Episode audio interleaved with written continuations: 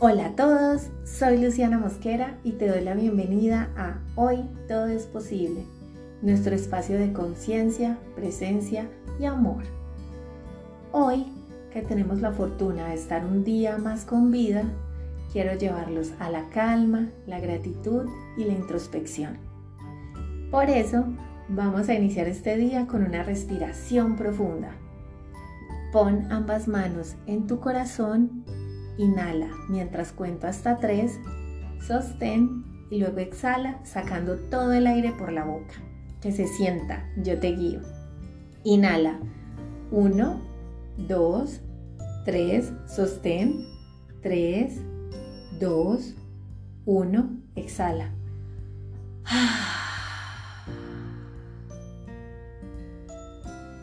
¿Cómo te sientes después de eso? Espero maravillosamente. Hoy quiero darles una reflexión para terminar el tema de la semana que fue dejar ir. Pero esta vez quiero abordarlo desde el miedo que nos genera la pérdida y por qué nos cuesta tanto. Para ello, les voy a contar una historia. Cuando pasé la penúltima quiebra, y acepté el trabajo en aquella compañía que les conté anteriormente en otro episodio, consideré cerrar mi empresa. Pero sentía mucho miedo, mucha resistencia, me costaba un montón. Era terca y mi ego era grande.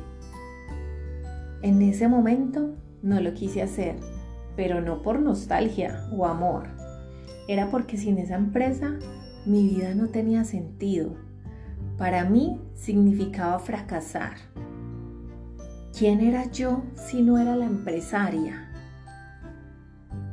Desde la escasez me negaba a soltar y pensaba que mi empresa era algo ajeno a mí, olvidando que es parte de mí, un hijo fruto de mis entrañas, que parí con todas mis fuerzas y mi amor, que haber fracasado en esa ocasión no determinaba mi valía, y podía recomenzar, reinventarme desde otro trabajo y aún así seguiría siendo valiosa. Las enseñanzas que esa experiencia me dejó solo me iban a engrandecer y me prepararían para crear una vida con más grandeza. Cerrar una empresa de seis años hasta ese momento no me definía. Me definía mi determinación, la constancia, el coraje, la valentía que tuve para crearla y mantenerla durante todo ese tiempo. Y eso seguía estando en mí. La persona que atrajo esa pareja, que obtuvo ese trabajo, que creó ese sueño o esa empresa, sigue estando ahí, sigue siendo tú. Eso no se va. No importa la opinión de los demás, lo que piensen de ti. La única opinión que importa es la tuya, porque tú eres la única persona que sabe cuánto vale. En ese momento pensé que con esa misma fuerza que lo hice una vez, podía volver a hacerlo mil veces más. Mis decisiones definen mis experiencias, así que decidí tomar el control de mi vida y hacerme responsable. Al final, no cerré la empresa. Gracias a Dios. Pero cuando reconocí que en mis manos estaba reconstruirla, fue más fácil. Mi empresa solo era un reflejo de lo que yo era en ese momento y solo podía crecer hasta donde yo lo hiciera. Así que desde ahí fue más fácil hacerme cargo de mis acciones y mejorar, porque ya lo hacía desde otro lugar uno más amable y hermoso conmigo, sin autoexigencia, sin perfeccionismo, valorando mi proceso y honrando cada paso en mi ser. Como reza un poema, una vez que la tormenta termine, no recordarás cómo lo lograste, cómo sobreviviste. Ni siquiera estarás seguro si la tormenta ha terminado realmente. Pero una cosa sí es segura. Cuando salgas de esa tormenta, no serás la misma persona que entró en ella. El temor a dejar ir muchas veces viene desde la identidad preconcebida. Me explico. Está arraigada a tus creencias sobre quién eres con respecto a eso que posees, entre comillas. El lugar que ocupas, la persona a tu lado o el rol que desempeñas. ¿Quién eres cuando estás con esa persona, cuando realizas X o Y actividad?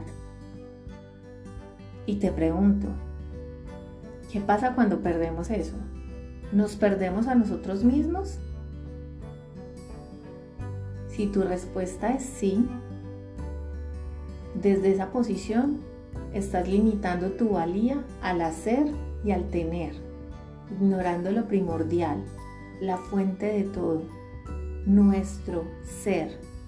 Y es este último el que nos permite crear, atraer y manifestar todo lo que deseamos en nuestra vida.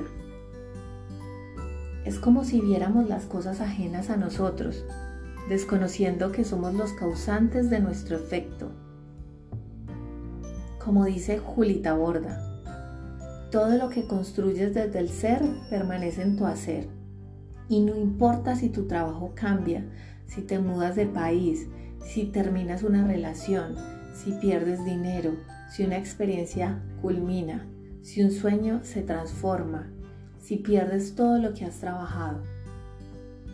Si estas cosas parten desde tu interior, puedes volver a construirlas, a mejorarlas o deconstruirlas las veces que se requieran. La invitación es a no olvidar que somos un cúmulo de pensamientos y creencias. Estas condicionan nuestras acciones y resultados.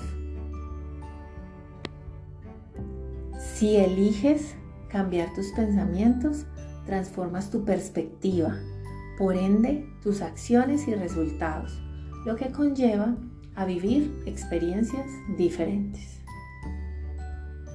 Las decisiones que corresponden a veces duelen. No permitas que el miedo te detenga. La costumbre no es bienestar y tampoco sinónimo de felicidad. Si te abres a soltar, y a confiar en la vida, Dios llenará los vacíos. Si trabajas tu valía, si no te conformas y reconoces que mereces lo mejor, serás testigo de cómo nada de lo que se va es mejor que lo que vendrá. Por último, quiero recordarte que puedes construir tu mundo desde donde sea que estés. Si te tienes a ti, lo tienes todo. Y como leí en una publicación hace poco, todas las decisiones son correctas porque así tomes caminos más largos, todas te llevan al mismo lugar. No puedes volver atrás y cambiar el principio, pero puedes comenzar desde donde estás y cambiar el final. Gracias por regalarte este espacio y tener como propósito estar más presente y consciente antes de iniciar tu día. Nos vemos pronto para que despertemos juntos y sigamos creando conciencia. Te mando un abrazo grande, que tengas un día increíble y muchas gracias por coincidir. Con amor, Lu.